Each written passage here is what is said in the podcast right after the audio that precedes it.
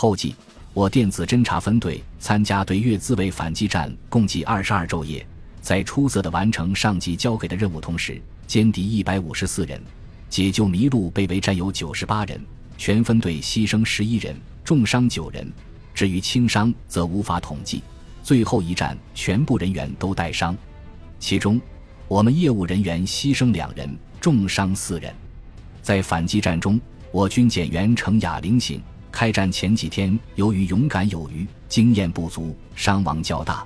后期撤军途中，在越军的围追堵截下失踪，被俘人员较多，这是事实。我看过很多参战部队的战役总结。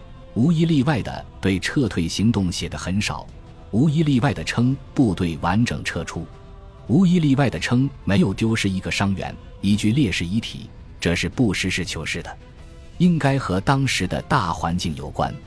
我分队回国后，直接被空运回昆明，休整了一个多月才解散，主要是总结、评功和疗伤，期间总参。军区各级领导以及其他参战部队的高级领导多次看望慰问，但从没有地方的各级领导和新闻文艺单位登门。这是我们这一行的规矩，做无名英雄。评功中，我们大多数人都荣立二等功，最差的也是三等功，队长最吃亏。兄弟部队给他建议特等功，我们推荐的也是特功，前只经过平衡，上报的是一等功。但他们单位给他的是二等功，原因是未能严格执行上级命令。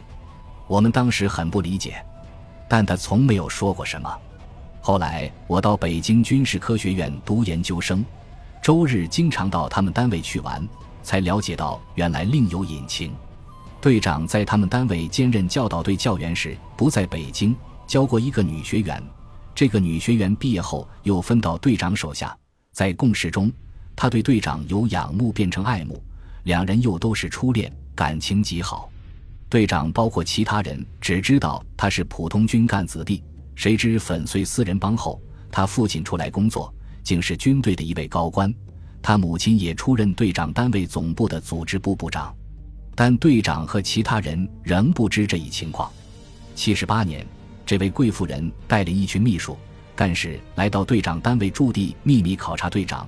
结果十分满意，在队长不知情的情况下，决定将队长和他的女儿调到军委某单位工作。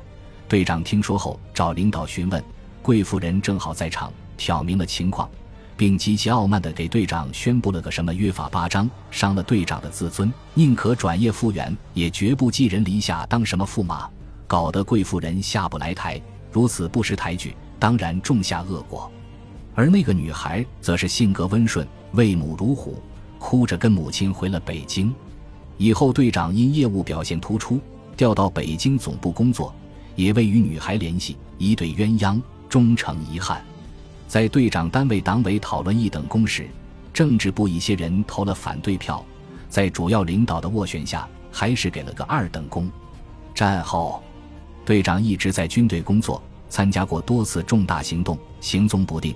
我和他最后一次见面是八十五年，和夫人回北京看望岳父母。队长在莫斯科餐厅为我们夫妻接风，告诉我他工作要调动，以后联系不方便了，因为他干的是那种看在眼睛里、听在耳朵里、记在脑子里、烂在肚子里、带进棺材里的工作。我也没问，就失去了联系。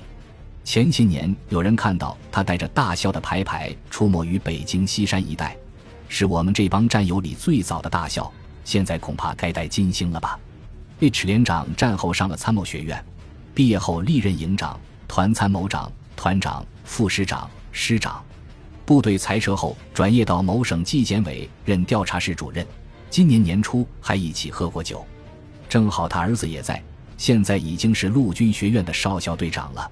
小张战后上了军事工程学院，历任通信站技师、副站长。工程师，九十七年转业，现在在北京某信息公司当老总。